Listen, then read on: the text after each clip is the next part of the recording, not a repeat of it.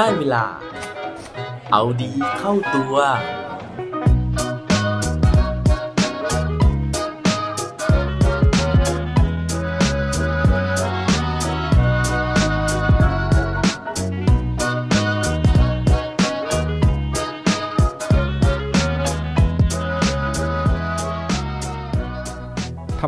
เราถึงชอบกล่องสุ่มครับสวัสดีครับพบกับผมชัชวาลแสงปรีดีกรและรายการเอาดีเข้าตัวรายการที่จะคอยมาหมั่นเติมวิตามินดีดีด้วยเรื่องราวแล้วก็แรงบันดาลใจเพื่อเพิ่มพลังและภูมิต้านทานในการใช้ชีวิตให้กับพวกเราในทุกๆวันเนื่องจากในเอพิโซดที่แล้วนะฮะผมเนี่ยพูดถึงเรื่องของพิมลี่พายนะฮะซึ่งกำลังสร้าง Talk of the Town นะฮะจากกรณีที่เธอเนี่ยสามารถขายกล่องสุ่มได้รวมเป็นมูลค่าหนึ่งร้อยล้านบาทนะฮะในช่วงระยะเวลาเพียงแค่สิบนาทีนะฮะแล้วก็แต่ละกล่องเนี่ยมีมูลค่าถึง หนึ่งแสนบาทเลยทีเดียวนะฮะก็เลยเป็นคำถามนะฮะว่าเอ๊ะทำไมนะถึงมีคนเนี่ยยอมจ่ายนะฮะเงินมูลค่า หนึ่งแสนบาทเพื่อแลกกับกล่องสุ่มแบบนี้ซึ่งนอกจากความรักนะฮะที่อาจจะเกิดขึ้นระหว่างลูกเพจนะฮะกับเจ้าของเพจแล้วนะฮะก็คือเป็นการซัพพอร์ตหรือว่าสนับสนุนนะฮะไม่ว่าเจ้าของเพจเนี่ยจะทำอะไรก็ตามนะฮะฉันจะสนับสนุนนะครับมันก็อาจจะยังมีอีกหลายเหตุผลนะฮะที่ทำให้เพจนะฮะหรือว่าหลายๆร้านนะฮะที่ทำเรื่องของกล่องสุ่มแบบนี้นะครับขายดีเป็นเทน้ำเทท่าเลยนะฮะไม่ว่าจะเป็นอาหารทะเลเครื่องสำอางต่างๆนานานะครับเราเห็นเคสนะฮะหรือว่ากรณีแบบนี้มากมายนะฮะทีนี้วันนี้ก็เลยอยากจะมาเล่าสู่กันฟังนะครับถึงสาเหตุที่ทำไมนะฮะกล่องสุ่มเนี่ยมันถึงได้รับความนิยมนะครับแล้วก็คนเราเนี่ยก็จะชื่นชอบนะฮะในการที่มาซื้อกล่องหรือว่าผลิตภัณฑ์แบบนี้นะฮะถึงแม้ว่าหลายอย่างในนั้นนะฮะเราอาจจะไม่ได้ใช้นะฮะหรือว่าหลายอย่างในนั้นเนี่ยอาจจะเป็นสิ่งที่เราไม่อยากได้เลยก็ตามถ้าเกิดว่าพร้อมแล้วไปฟังพร้อมกันได้เลยครับต้องบอกก่อนนะฮะว่ากล่องสุ่มเนี่ยจริงๆแล้วเนี่ยโดยหลักการของมันนะครับมันมีความคล้ายกับการพนันหรือว่าเรื่องของหวยอยู่เหมือนกันนะฮะเพราะว่ามันมีเรื่องของความไม่แน่นอนนะฮะแล้วก็เราเนี่ยมักจะชอบลุ้นนะฮะว่าเลขที่ออกนะฮะหรือว่าของรางวัลที่ออกเนี่ยมันจะคืออะไรนะครับซึ่งเรื่องนี้ดร.เนตรปรียามุสิกชัยชุมชัยโย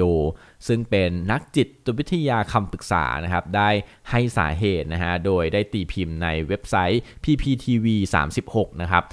ท่านได้บอกนะฮะว่าจริงๆแล้วสาเหตุที่คนไทยเนี่ยชอบสิ่งเหล่านี้นะครับไม่ว่าจะเป็นหวยการพนันหรือว่ากล่องสุ่มเนี่ยประการแรกก็คือว่าคนไทยต้องการความตื่นเต้นนะฮะเพราะว่าปัจจุบันเนี่ยคนไทยตกอยู่ในสภาวะความเครียดนะครับจึงต้องการความตื่นเต้นเพราะว่าถ้าเกิดว่ามนุษย์เราเนี่ยมีชีวิตที่ซ้ำซากจำเจนะฮะสารเอนโดรฟินหรือว่าสารแห่งความสุขมันก็จะไม่หลั่งออกมาแต่ว่าถ้าเกิดมีเหตุการณ์อะไรตื่นเต้นแบบนี้นะฮะเกิดขึ้นนะครับสารโดปามีนแล้วก็เอนโดฟินมันก็จะหลั่งออกมาซึ่งเจ้าสารเหล่านี้ครับมันจะทำให้เรารู้สึกมีความสุขแล้วก็มีความสนุกสนานและที่สำคัญนะฮะเจ้าสารประเภทนี้นะฮะอย่างเอนโดฟินเนี่ยมันก็จะทำให้เรามีความเสพติดเบาๆนะฮะเจ้าโดปามีนเอนโดฟินนะฮะเวลาที่มันหลั่งออกมาเนี่ยร่างกายก็จะเสพติดนะฮะแล้วก็อยากที่จะให้ร่างกายเนี่ยมันหลั่งสารแบบนี้ออกมาอีกนะครับนั่นก็เลยเป็นสาเหตุที่เราเนี่ยกลับไปเล่นซ้ำแล้วซ้ำอีกนะครับประการที่สองนะฮะเขาบอกว่าสาเหตุที่คนไทยเนี่ยชอบเล่นหวยเล่นการพนันเพราะว่าเราเป็นคนที่ชอบเข้าสังคมนะฮะแล้วก็คนไทยเนี่ยอยู่คนเดียวไม่ค่อยได้ในขณะเดียวกันสังคมไทยเองนะครับชอบมีการเปรียบเทียบทำให้เวลาที่เราพูดคุยกับคนอื่นๆมักจะหลีกเลี่ยงการพูดคุยเรื่องของตัวเองไม่ได้นะฮะดังนั้นเรื่องเหล่านี้นะฮะก็เลยเป็นช่องทางหนึ่งนะครับที่จะทำให้เราสามารถเข้าไปมีส่วนร่วมกับสังคมได้อย่างในกรณีหวยนะฮะทุกวันที่หนึ่งกับสิบหกของทุกเดือนเนี่ยทุกคนมักจะคุยกันเรื่องหวยเนี้ยนะครับจนทำให้คนที่ไม่เล่นหวยเนี่ยก็ต้องหาเรื่องที่เกี่ยวกับหวยมาพูดคุยกับเพื่อนในกลุ่มเพื่อตัวเองเนี่ยจะได้มีส่วนร่วมได้นะฮะจนบางครั้งเนี่ยทำให้คนที่ไม่เล่นการพนันไม่เล่นหวยแบบนี้นะครับก็ต้องหันกลับมาเล่นหวยบ้างนะครับทีเนี้ยนะครับเขามีการศึกษานะฮะว่าเอ๊ะทำไมนะฮะคนที่ชอบเล่นการพนันเล่นหวยเนี่ยนะครับถึงแม้ว่าจะไม่ค่อยถูกรางวัลนะฮะแต่ว่าก็ยังติดนะฮะยังเสพติดการเล่นการพนันแบบนี้อยู่นะครับ ก็เลยมีการไปศึกษานะฮะของนักวิทยาศาสตร์ในเว็บไซต์ scientific american ดอท คอม นะฮะเขาพบว่าการเสพติดการพนันเนี่ยส่วนหนึ่งมันเป็นผลมาจากการทำงานของสมองแล้วก็หลักการทางด้านจิตวิทยาด้วยนะครับซึ่งจริงๆแล้วเนี่ยเขาบอกว่าในเกมการพนันต่างๆนะฮะไม่ว่าจะเป็นการพนันในรูปแบบปกติการเดินพันผ่ำเว็บไซต์นะฮะแทงหวยพนันกีฬาหรือว่าบิงโกออนไลน์นะฮะล้วนถูกสร้างขึ้นโดยอาศัยทฤษฎีของการเอาชนะนะครับเนื่องจากโดยสัญชาตญาณแล้วก็พันธุกรรมที่ถ่ายทอดกันมาของมนุษย์เราเนี่ยสมองจะถูกออกแบบให้ใช้ความรู้สึกมากกว่าเหตุผลเขาบอกให้เราลองสังเกตดูนะฮะว่าบางครั้งเนี่ยเราเลือกทำบางสิ่งบางอย่างจากความชอบหรือความเคยชินมากกว่าการตัดสินใจจากเหตุผลซึ่งเหล่านี้แหละนะฮะมันเป็นผลมาจากความกลัวที่ติดตัวเรามาตั้งแต่ยุคโบราณซึ่งเป็นสัญชาตญาณในการเอาตัวรอดเมื่อเกิดอันตรายแล้วก็การใช้ความรู้สึกต่างๆในการตัดสินใจทำบางสิ่งบางอย่างเนี่ยมันก็เป็นแรงขับจากภายในนะฮะเพื่อให้เราเนี่ยสามารถเอาตัวรอดในสถานการณ์ต่างๆอีกทีนึงมากกว่ามัวแต่ใช้ความคิดเพื่อหาเหตุผลทีนี้เขายกตัวอย่างนะฮะอย่างเกมไฮโลเนี่ยนะครับที่ผู้เล่นจะได้กระดานตัวเลขจำนวนยี่สิบสี่ตัวเลขนะครับโดยทำการสุ่มตัวเลขหนึ่งร้อยตัวเลขที่แบ่งออกเป็นแถวโดยการถูกรางวัลจะต้องได้ตัวเลขเพียงสี่ตัวจากจำนวนหนึ่งร้อยตัวนะฮะซึ่งเท่ากับว่ามีโอกาสถูกมากถึงหนึ่งในยี่สิบห้าทีนี้นะฮะเมื่อคนเราเนี่ยเห็นโอกาสในการถูกรางวัลที่เป็นไปได้สมองก็จะเกิดการตอบสนองด้วยความอยากในทันที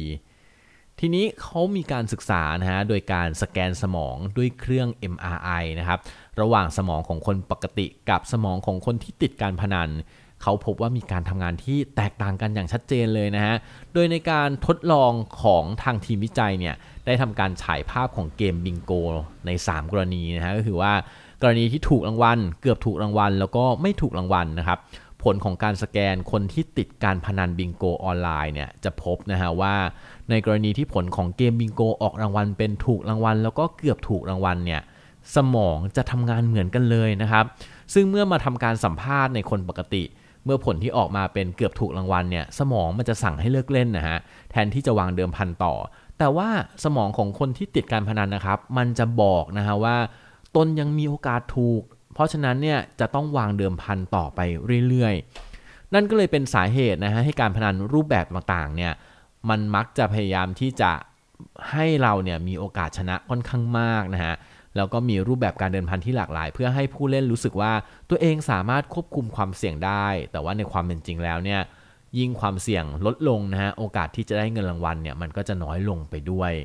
โดยสรุปนะฮะเขาบอกว่าสมองของคนที่ติดการพนันเนี่ยมันมีแนวโน้มนะฮะที่จะทำงานแล้วก็บอกให้เจ้าของสมองเนี่ยรู้สึกนะฮะว่าให้วางเดิมพันต่อนะฮะเพราะว่าเราเนี่ยยังมีโอกาสในการชนะอีกมากมายเลยทีเดียวนะครับแต่ว่าทั้งหมดทั้งมวลนะฮะก็เขาบอกนะฮะว่าสาเหตุที่เราชื่นชอบกล่องสุ่มนะฮะการพนันต่างๆเหล่านี้เนี่ยมันก็เพราะว่าเวลาที่เราเนี่ยสามารถที่จะเอาชนะคนอื่นได้ในการได้กล่องนะฮะในการสามารถที่จะเคลมนะฮะ